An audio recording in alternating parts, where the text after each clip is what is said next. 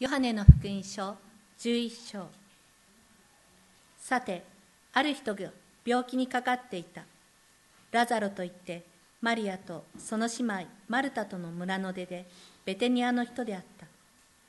このマリアは主に香油を塗り髪の毛でその足を拭ったマリアであって彼女の兄弟ラザロが病んでいたのである。そこで姉妹たちはイエスのところに使いを送っていった。主よご覧ください。あなたが愛しておられるものが病気です。イエスはこれを聞いて言われた。この病気は死んで終わるだけのものではなく神の栄光のためのものです。神の子がそれによって栄光を受けるためです。イエスはマルタとその姉妹とラザロとを愛しておられた。そのようなわけでイエスはラザロが病んでいることを聞かれた時もそのおられたところになお2日ととどまれた。その後イエスはもう一度ユダヤに行こうと弟子たちに言われた。弟子たちはイエスに言った。先生たった今ユダヤ人たちがあなたを石打ちにしようとしていたのにまたそこにおいでになるのですか？イエスは答えられた。昼間は12時間あるでしょう。誰でも昼間歩けばつまずくことはありません。この世の光を見ているからです。しかし夜歩けばつまずきます。光がその人のうちにないからです。イエスはこのように話されそれから弟子たちに言われた。私たちの友ラザロは眠っています。しかし私は彼を眠りから覚ましに行くのです。そこで弟子たちはイエスに言った。主よ眠っているのなら彼は助かるでしょう。しかしイエスはラザロの死のことを言われたのである。だが彼らは眠った状態のことを言われたものと思った。そこでイエスはその時はっきりと彼らに言われた。ラザロは死んだのです。私はあなた方のためすなわちあなた方が信じるためには私がその場に居合わせなかったことを喜んでいます。さあ彼のところへ行きましょう。そこでデドモと呼ばれるトマスが弟子の仲間に言った。私たちも行って主と一緒に死のうではないか。それでイエスがおいでになってみるとラザロは墓の中に入れられて4日も経っていた。ベテニアはエルサレムに近く3キロメートルほど離れたところにあった。大勢のユダヤ人がマルタとマリアのところに来ていた。その兄弟のことについて慰めるためであった。マルタはイエスが来られたと聞いて迎えに行った。マリアは家で座っていた。マルタはイエスに向かって言った。主よ、もしここにいてくださったなら、私の兄弟は死ななかったことでしょうに。今でも私は知っております。あなたが神にお求めになることは何でも神はあなたにお与えになります。イエスは彼女に言われた。あなたの兄弟はよみがえります。マルタはイエスに言った。私は終わりの日のよみがえりの時に彼がよみがえることを知っております。イエスは言われた。私はよみがえりです。命です。私を信じる者は死んでも生きるのです。また生きていて私を信じる者は決して死ぬことがありません。このことを信じますか？彼女はイエスに言った。はい主よ。私はあなたが世に来られる神の子キリストであると信じております。私はよみがえりです。命です。と題して高橋先生がメッセージを取り次いでくださいます。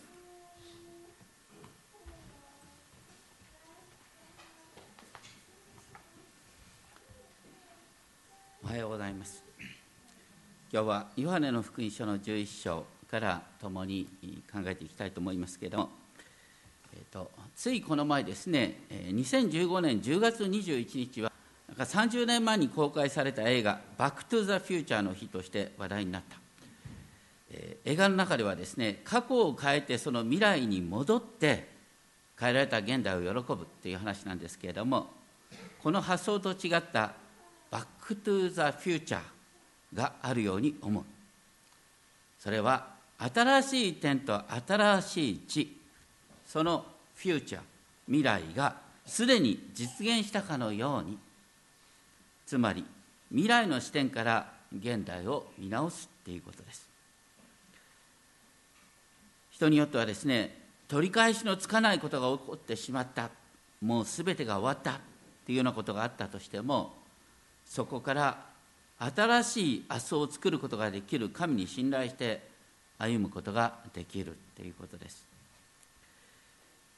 今年の夏にですねあの関西の福音授業の高校生キャンプに招かれてメッセージをしたんですけれどもその時のテーマがですねこの映画のタイトルをもじった「Back to the Bible」だったんですけれども、えー、私は4000年前のですねヤコブの物語を必死に解き明かしながらそれをあなたを雪の女王のレディゴーに結びつけてですね神にある未来の確かさを確信して今ここから冒険に歩み出すことができるんだよっていうことをお話ししたんですけれども神が私たちと共にいてくださるっていう霊的な現実はですね未来も過去も超えた永遠の真実だ。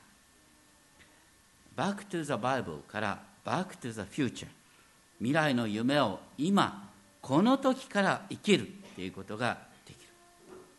それはまだ見ていない神の平和シャロームがすでに実現したかのように受け止めてそして今を生きる。そのことで結果的にですね、え目に見える生き方が変わってくるっていうことです。未来の私たちの復活。それは今ここにすでに始まっているということを覚えたいと思います。私はよみがえりです。命です。とおっしゃったイエス様との交わりの中で生きるということを共に覚えたいと思います。今日のヨハネの福音書11章。それはですね10章の続きなんですが10章では何だったかっていうとですねあの10章の39節でですね、えー、ユダヤ人はイエスを捕らえて石打ちにしようとした。イエスは神を冒涜するものだとしてですね当時の宗教指導者から命を狙われた。それでイエス様はですねヨルダン川の向こうですからエルサレムからずっと離れたですねあの東側に行ったということが10章40節に書いてあります。です。そこにですねあのベタニアに住むマルタとマリアからその兄弟ラザロが病気であるとの知らせが届いた。ベタニアっていうのはエルサレムと目の鼻の先。オリーブ山東側の斜面にある村です。そのベタニアっていう名前はですねもともとヘブル語でベイトアニア貧しい者の家っていう意味があって結構ですね貧しい人病んでいる人困難を味わっている人がベタニアにたくさん住んでいた。マルタとマリアとラザロの家っていうのはそのベタニアの地区で、ね、イエス様がよく泊まった場所だった。そこはだからベタニアにとってですねイエス様の家の教会のような感じだったんです。そこのラザロさんが死の病のとこに伏せている。っていうことが1日以上かかるですね遠いですねヨルダン川東側にいるイエス様のところに伝えられた。そのメッセージは「主よご覧ください。あなたが愛しておられるものが病気です」ってね。ラザロさんはあなたが大切にしてる。私たちの弟今死の病に伏せている。っていうことを本当にそこには必死の思いが込められていた。ところがそこでイエス様は不思議なことをおっしゃった。11章4節。慌てるどころか不思議にもですねこの病気は死に向かうものではなく原文では死に向かうものではなく神の栄光のためのものです。って書いてあります。それは神の子がそれを通して栄光を受けるためです。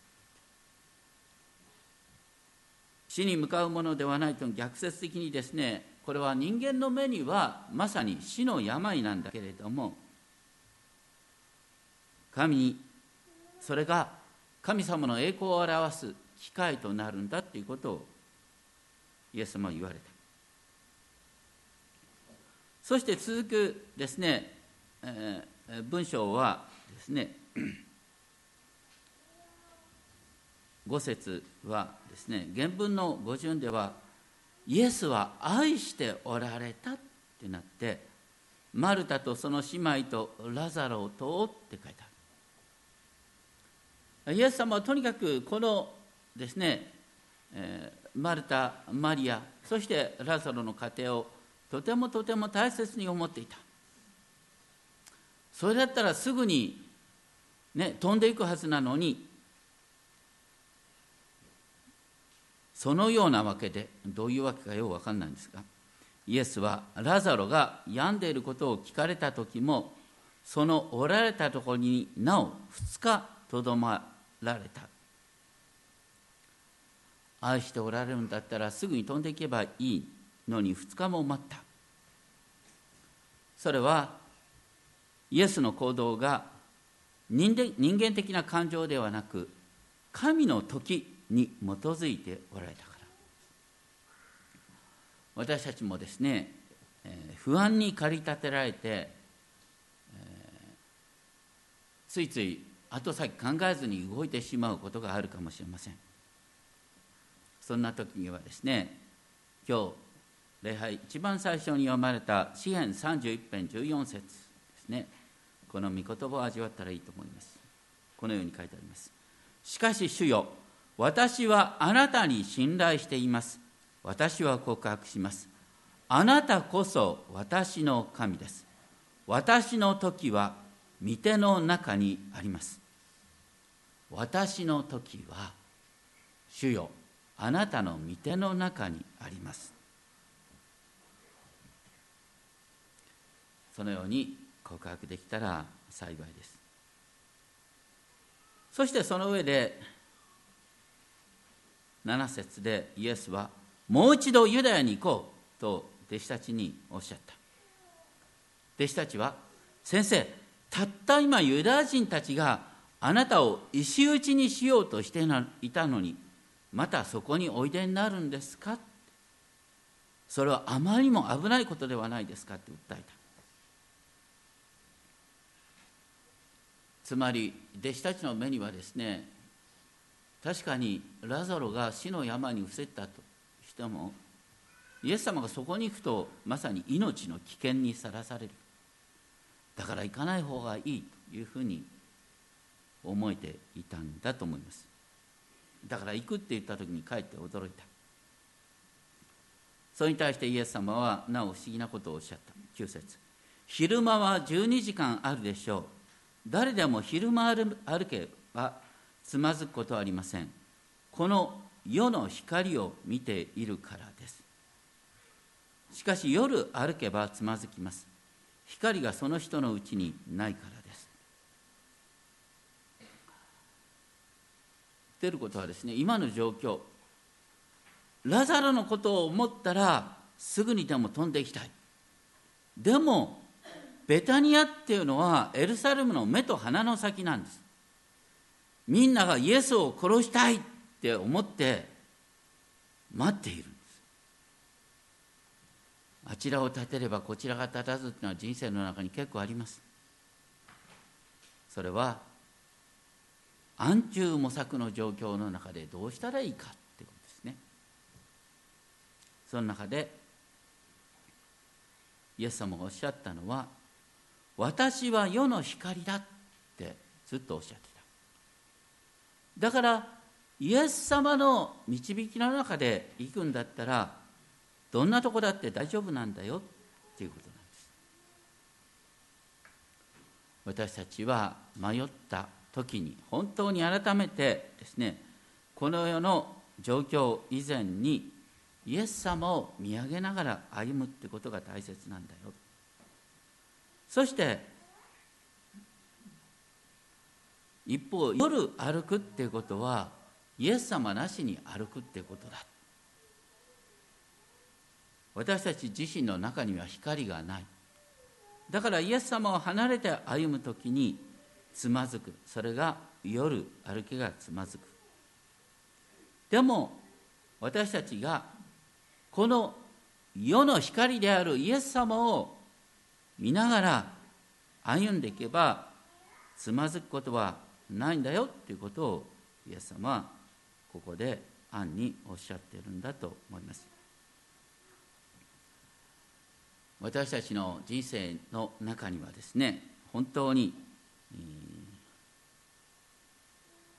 上り坂下り坂まさかがあると言いますがまさかっていうのが繰り返し起こってくる。でもそのまさかっていうのが神様の御手の中であるですね。天への上り道であるのかなと思います。あなたこそ私の神です。私の時は御手の中にあります。本当に全てが神の御手の中にあるんだ。とんでもないと思えることも私たちの訓練と成長のために神の御手の中で起こっているんだっていうことを覚えられるならまさに私たちは光の中を歩んでいるということができると思います。そして11章11節ですけれどもイエス様はラザロがすでに死んでいることを超自然的に知られました。そして弟子たちにこう言います。私たちの友ラザロは眠っています。しかし私は彼を眠りから覚ましに行くのです。弟子たちはそれを聞いて、うん、眠ってて覚ましに行くんだったら危ないけども行ってみようかっていう気持ちになったんじゃないかな。だから主よ眠っているのなら彼は助かるでしょう。別にこんなことをイエス様に言う必要はないね。イエス様は助けるんだったら助けるに決まってんだけども。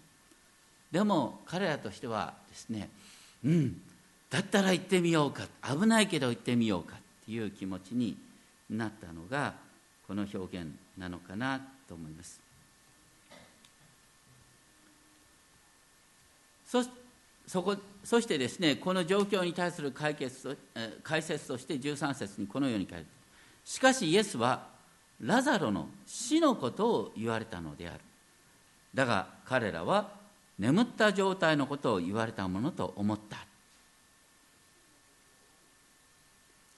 まあイエス様がここでね最初からもうラザロは死んじゃったんだよって言ったら弟子たちはね死んじゃったんだったらもう行く必要ないじゃないですか。もう終わりなんだから、ね、でとにかくベタニアってのは危ないとこなんです。エルサレムと目の鼻の先で、ね、イエス様の命を狙う人が手ぐすね引いて待っている。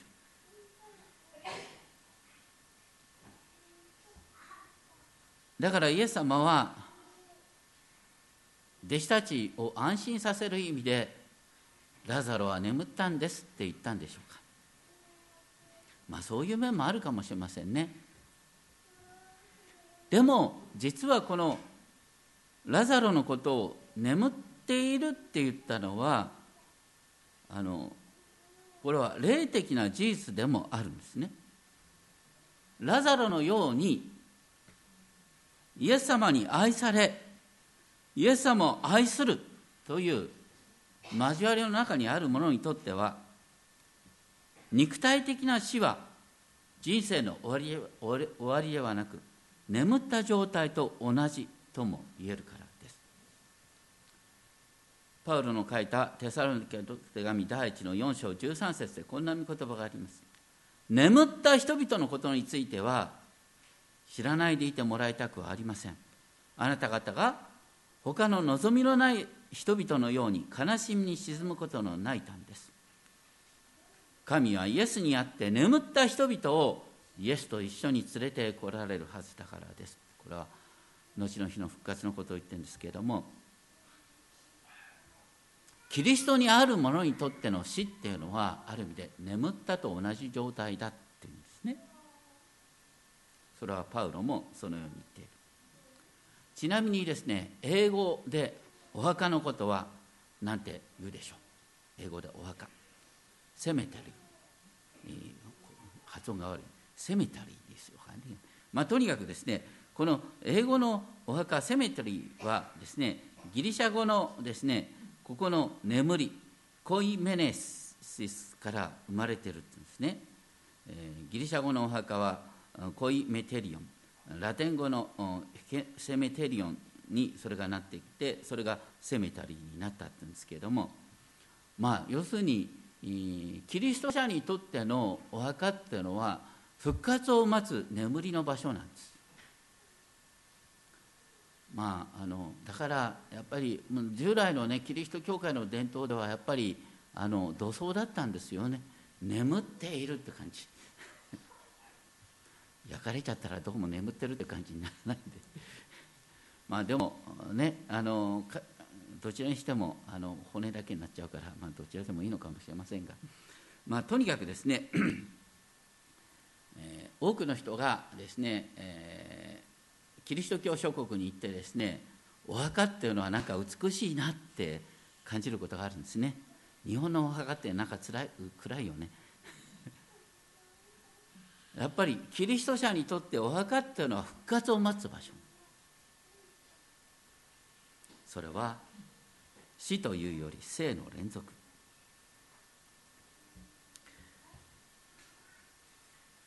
まあ、イエス様はとにかくラザロは眠ってるとおっしゃった後でですね、えー、でもやっぱり現実を知らせなきゃっていうことで今度ははっきりと弟子たちに向かって「ラザロは死んだのです」って言ったんですね。ラザロは死んだのですって言いながら原文の語順では「私は喜んでいます」ラザロは死んだ死んだのです私は喜んでいますって続くんですよ。不思議ですね。どういうことかっていうとそれはあなた方のためあなた方が信じるために私私がその場に居合わせなかったことをって続くんですね。それはラザロがまさに死んでいることによってキリストにある復活の力を皆さんが一緒に体験することができるんだよっていうことを言ってるんです。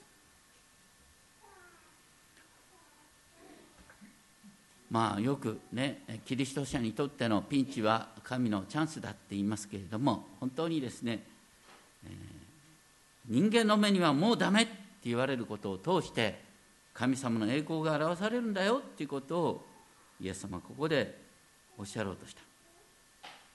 そして簡潔に「さあ彼のところに行こう」ってイエス様はおっしゃった。それはある意味でユダヤ人の迫害をも恐れていた弟子たちに対してですね大丈夫だよ行こうっていう感じでですね勇気を鼓舞するような響きがあったのかもしれません。そこでですねデドモと呼ばれるトマスが弟子たちの仲間に向かってこう言った「俺たちも行こう。主と一緒に死のうではないか」どうも文脈が分かんないね。なんでここで主と一緒に死のうではないか。それはねベタニアってのは危ないところだから今ね死んだところで行く。どうして死んだのに行くんだよって言うといや一緒に死に行こう殉教しに行こうっていうことをトマスは言い出したって言うんだよね。いつも言いますが当時のユダヤ人にとっての英雄っていうのはユダ・マカベオス、ね、イエス様の時代の200年前にですね独立運動の指導者として成功した人、ね、でそのユダ・マカベオスのちょっと前のですねあのお母さんと7人の兄弟の殉教の記事というのは当時ですね愛されて読まれていた記事があるんですね。あのカトリックなんかに行くと旧約外典というのがですねついてたりはしますがあれは結構面白いから読んだらいいですけどもね旧約外典のですね第二マカベヤ書の7章9節にあのこう殉教する場面が書いてあるんですよ。ね、王様からですね豚肉を食べろ。いや豚肉なんか食べられません、ね、まあどうしてもいいと思うんですが、まあ、とにかくですねユダヤにあってはユダヤ人は豚肉を食べない、ね、豚肉を食べろ。死んでも食べない。と言ってそれで殉教していくんですね。その時にですね、えー、その兄弟はですねこう王様に向かってこう言ったって言うんですね。殺しを殺そうとする王様に向かって。邪悪なものよ。あなたはこの世から我々の命を消そうとしているが世界の王は立法のために死ぬ我々を永遠の新しい命へとよみがえらせてくださるのだ。殺されたってよみがえるから大丈夫なんだと言った。まああの当時のだからイエス様の弟子たちにはですね殺されたって復活するんだ。っていうような信仰っていうのはあったと思います。でもねあのこの一緒に死のうではないかっていうのはなんか危ない感じがしますよね。最近のあの自爆テロみたいな感じがしますよ。独りよがりのですね使命のために死ぬってのは書い書いた言葉があります。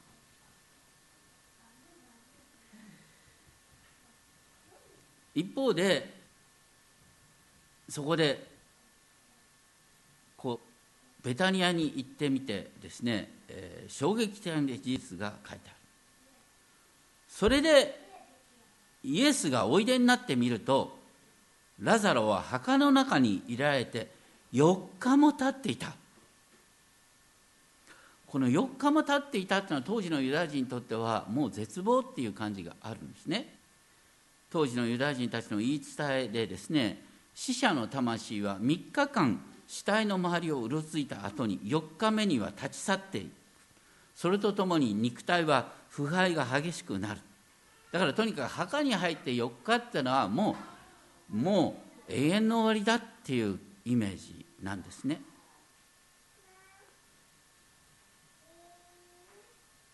もう遅すぎたっていう感じが如実に現れてそしてベタニアはエルサレムに近くって書いてあって原文では15スタディオンのところにあったって書いてあるんですね。新海学の脚注に書いてあります。スタディオンというのはこれ面白い言葉ですけれどもあの英語の競技場はスタディオンって言いますね。これはあのスタディオンから来てるんです。これあのスタディオンって複数形単数形はスタデっていうんですがこれ大体あの短距離走の距離がスタデって言ったんですね。185メートル。だからその短距離競技をする場所がスタディオンになるんですけれどもとにかく言いたいのは15スタディオンっていうのは目と鼻の先っていう感じなんですね。別の役ではだからあのね3キロなんて言わずにですね歩いて30分の距離なんて訳す場合もあるんです。そしてそのエルサレムから目と鼻の先のベタニアに大勢のユダヤ人がマルタとマリアのところに来ていた。その兄弟の死について慰めでもここでねラザロの復活の場面を多くの人が目撃するってことは素晴らしいことですけれども同時にイエスの人気がに絶頂になることによってまさにその直後十字架に向かうって話になるんですね。ユダヤ人たちのユダヤ人の宗教指導者の波を買うっていうですね危険がここのとこで示唆されています。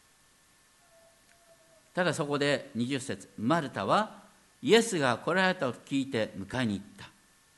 マリアは家で座っていた、ね、マルタとマリアの対比面白いですね。マルタはすぐに迎えに行った。マリアは家で座っていた。マルタは率直にですねこう言った「主よもしここにいてくださったなら私の兄弟は死ななかったでしょう」私たちの人生にもしここにいてくださったなら大丈夫なのにもう手遅れなんです。なんで今頃？っていう感じがマルタの心の中にあったんじゃないかなと思います。でもなんで今頃ってあまりにも失礼だからねマルタさんは続けてこうおっしゃった。言った。今でも私は知っております。今でもって中にまだちょっと時があるよね。もう遅いんだ。でもあなたが神にお求めなお求めになることは何でも神はあなたにお与えになります。だからここから何か新しいことが始まるっていうことを期待します。主よっていうことを一生懸命になって告白したのかなって思います。とにかく私たちはイエス様にあってはですねもう取り返しのつかないってことはないんです。イエス様につながっている限り。そこから新しいことが始まりうる。だから強がりでもいいけどもマルタのようにここからでも主よ。何かが始まるんでしょうかという期待を持つことができるなら幸いです。そういう中で11章23節イエス様おっしゃった。あなたの兄弟はよみがえります。ですね。私は終わりの日のよみがえりの時に彼がよみがえることを知っていますって応答しました。当時のユダヤ人の中には終わりの日の復活信仰っていうのはずっとあったんです。でさっきはですね旧約外体の話をしましたがこうきちんとした聖典の中にそれが明確に書いてある。一番明確に書いてあるのはダニエル書12章の2節3節。ダニエル書12章2節3節ですね。さっきお読みしましたがお聞きください、ね、地の塵の中に眠っている者のうち多くの者が目を覚ます。ある者は永遠の命にある者はそしりと永遠の意味に。思慮深い人とは大空の輝きのように輝き多くのものを義とした者は世々限りなく星のようになる。地の地に眠っている者が目を覚ますって書いてある。そして誠実な生き方をした者は星のようになる。栄光に輝くようになるんだよっていうことが言われているんです。そしてそのことはまた別の表現でも書いてあるね。私たちの教会ではいつもイザヤ書65章17節、ね、新しい点と新しいをいつもですね繰り返しますけれどもイザヤ書65章13節以降ではこう書いてある「見よ私のしもべたちは心の楽しみによって喜び歌う。65章17節。私は新しい天と新しい地を創造する。だから私の創造するものをいついつまでも楽しみ喜べ。神の新しい創造が始まる。んだそこに私たちは希望を持つんだ。これは復活の希望と同じなんです。そしてイザヤ66章の8節ではこう書いてある「シオンは陣痛を起こすと同時に子らを産んだ」66章14節。あなた方の骨は若草のように生き返る。骨が生き返る。ということがイザヤ書66章14節に書いてあります。ですからよくよく旧約聖書を読む人は預言書の中にダニエル書の中に復活の予言が書いてあるっていうことは分かっていた。だからマルタもねあイエス様そうですよね。ラザロは今眠ってるんであって終わりの日によみがえるんですよねっていうことは告白したんです。だから、ね、現代の私たちが持っている信仰と,、ねえーと、マルタさんが持っていた信仰というのは基本的に同じなんです。復活は何も新しいことじゃないんです。だけどここからが新しいこと。これこそが新約の福音だなんですね。それはやっぱりね私たちの中でね終わりの日の復活まあ終わりの日ね。でも差し当たり 目の前で死んじゃったんだよ。ねつい昨日までお話ししてた人がばったりと死な話できなくなって体が冷たくなってってもう4日なんて言ったらもう体が腐敗しだしてんですよ。目の前の死の現実ってあまりにもそれは恐ろしいんです。終わりの日によみがえるしたってそれが何なんの？っていうのがごめんなさい正直な気持ちじゃないでしょうか。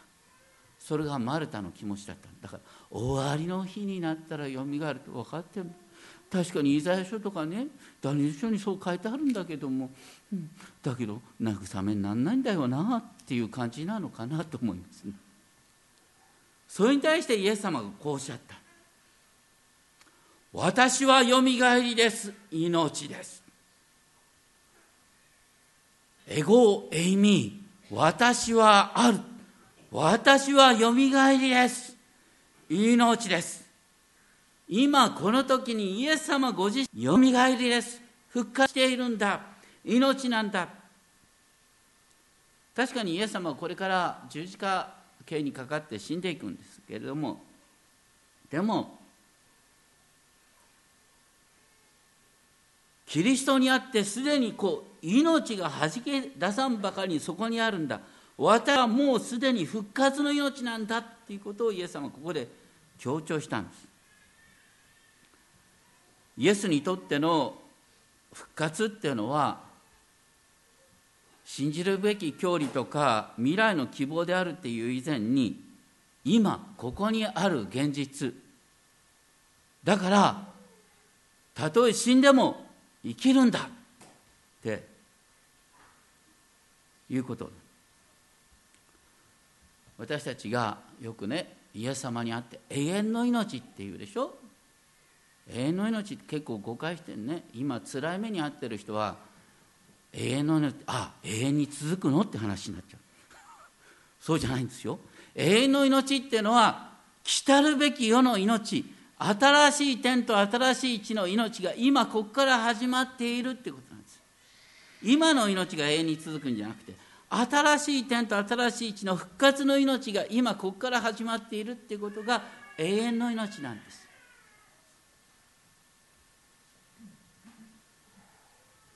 そしてその復活の命は父なる神と御子イエスの愛の交わりの中に包まれて守られているんだ。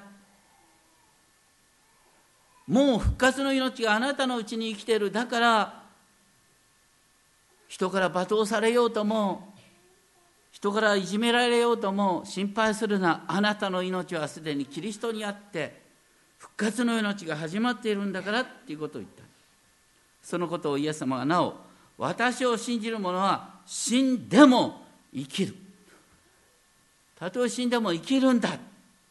また生きていて私を信じる者は決して死ぬことがありませんっていう決して死ぬことがないっていうのはもうそんなこと言ったって肉体的に死ぬだろう。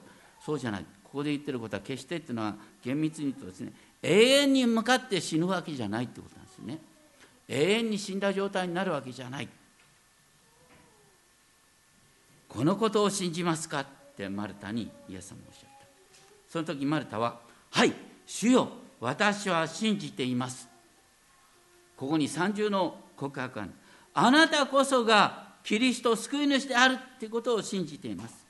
またあなたが神の御子であるってことを信じています。あなたがこの世に来られることになっている方であるということを信じています。要するにイエス様は旧約聖書の予言を成就する誠の救い主であるということを信じているということです。これは素晴らしい信仰告白です。とにかくイエス様私はよみがえりです。私は命ですっておっしゃった時にすで、に復活の命は目の前の現実なんだよっていうことをおっしゃろうとした。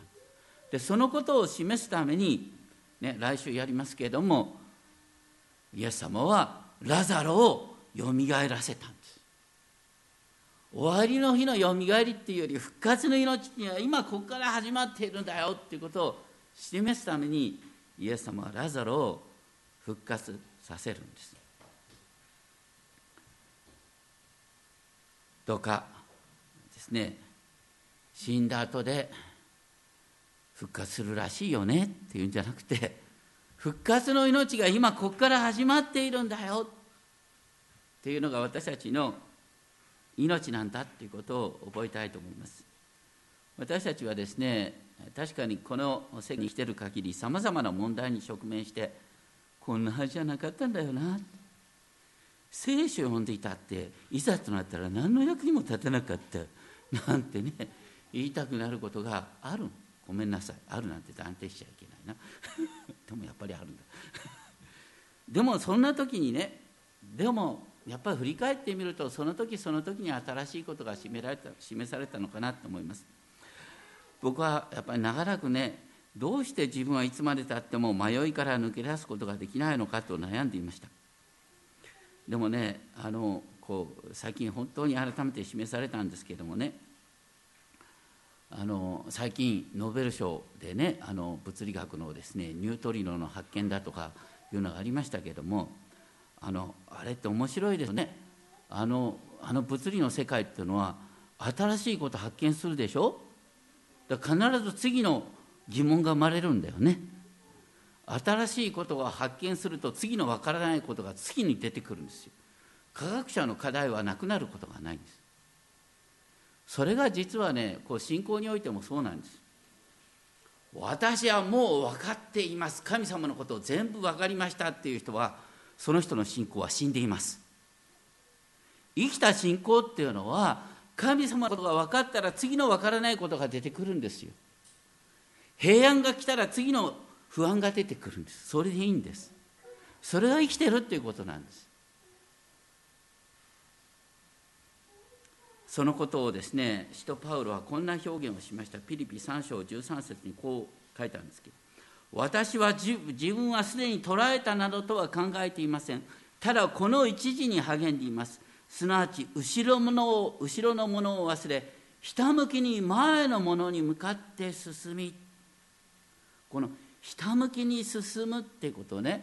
こう今ひたむきに前に自分は身を乗り出しています。身を差し出していますっていう感じで言われて要するにクリスチャンの命ってのはこう神様に身を任せるようにしてこうなんかあのスキーのジャンプのですね前傾姿勢のように本当に身を乗り出してですね神様に任せて生きるんだよっていうことなんです。人間の目には不安定に見えますけれどもでもそこに復活の命がある、まあ、最近の朝ドラでですね人生は紙飛行機愛を乗せて飛んでいくよなんていうのが歌われてますけれどもなんであれ紙飛行機なのかななんて思ったんですが要するに言いたいことはですねこう本当に風に乗って生きるっていうのはそんなに、えー、ね、気張った生き方じゃないんですよ。私たち精霊様によって生かされて支えられて生きてるっていうのは人間的には不安定なようで、ね、いつもなんかあの悩みが尽きないようでありながらしかし精霊によって支えられて、ね、紙飛行機が飛ぶように私たちは、ね、不安定なようでも実は安定して生きてるんだよっていうのが私たちクリスチャンの歩みなのかなって思います。多くの人は動じない心を求めています。でも動じない心でどうしてイエス様のことが分かるんでしょうか。どうか書いて傷つきやすい心を求めてほしいと思います。自分の心の動きやすさを喜んでほしいと思います。その度ごとにイエス様の素晴らしさが分かってくる。で私たちの歩みっていうのは一つの栄光の段階から次の栄光へとね。一つの喜びから次の喜びある種の平安から次の平安へとまさに栄光から栄光へと成長していくんだよっていうことなんですね。この世の命にあってはですね本当の命の喜びっていうのは死との対比を通して明らかにされる。正義は罪との対比で明らかになる。祝福は呪いの対比で明らかになる。力は弱さとの対比の中で明らかになる。それは対立する概念というよりキリストにあって全て変えられる。成長の出発点なんです。だから何かの困難や不安に直面するたびにですねバックトゥザフューチャーならん。新しい天と新しい地の命がもう保証されているんだ。あなたはすでに復活の命に生かされているんだということを覚えたいと思います。あの昨日はですねあのなんか10月31日はハロウィンの日なんて言ってましたがまあいいんですけれどもあのここにねマルチン・ルターの訳した聖書があるんですね。10 月31日というのはプロテスタント教会においては宗教改革記念日なんです。でルターさんがなんでですねこの10月31日をですね選んでですねこのうんとカトリックに反抗したかというと、ね、今日11月1日っていうのはカトリックの中で諸聖人の日といってですねここにあのカトリックのありとあらゆるですねあのなんていうかあの迷信的なねなんか人間的な救いの話が、ね、詰まってたんですよ。それに対してルターはそうじゃない私たちはキリストに信頼するんだっていうことをですね言おうとした。で今日最後に一緒に歌いたいのはあの皆さんの賛美歌のですね第二賛美歌の100番。なかなかですね歌いにくい歌詞ですけども第二賛美歌の100番をですね共に味わってみたいと思います。でこれはあのルターのですね本当にですね えー、最も福音が明確に歌われている歌の一つかなと思います。でこの第二賛美歌の100番なんですが私は違った歌詞を作ってるんですね。あの原文からですね。で100番の第二賛美歌の100番の1番だけこの歌詞を歌ってですねこの歌詞を歌って4番以降をですねここに移る歌詞で歌いたいと思います。1番だけこの賛美歌の歌詞で4番以降ですね、えー、このパワーポイントに移る歌詞で歌いたいと思います。ではお願いします。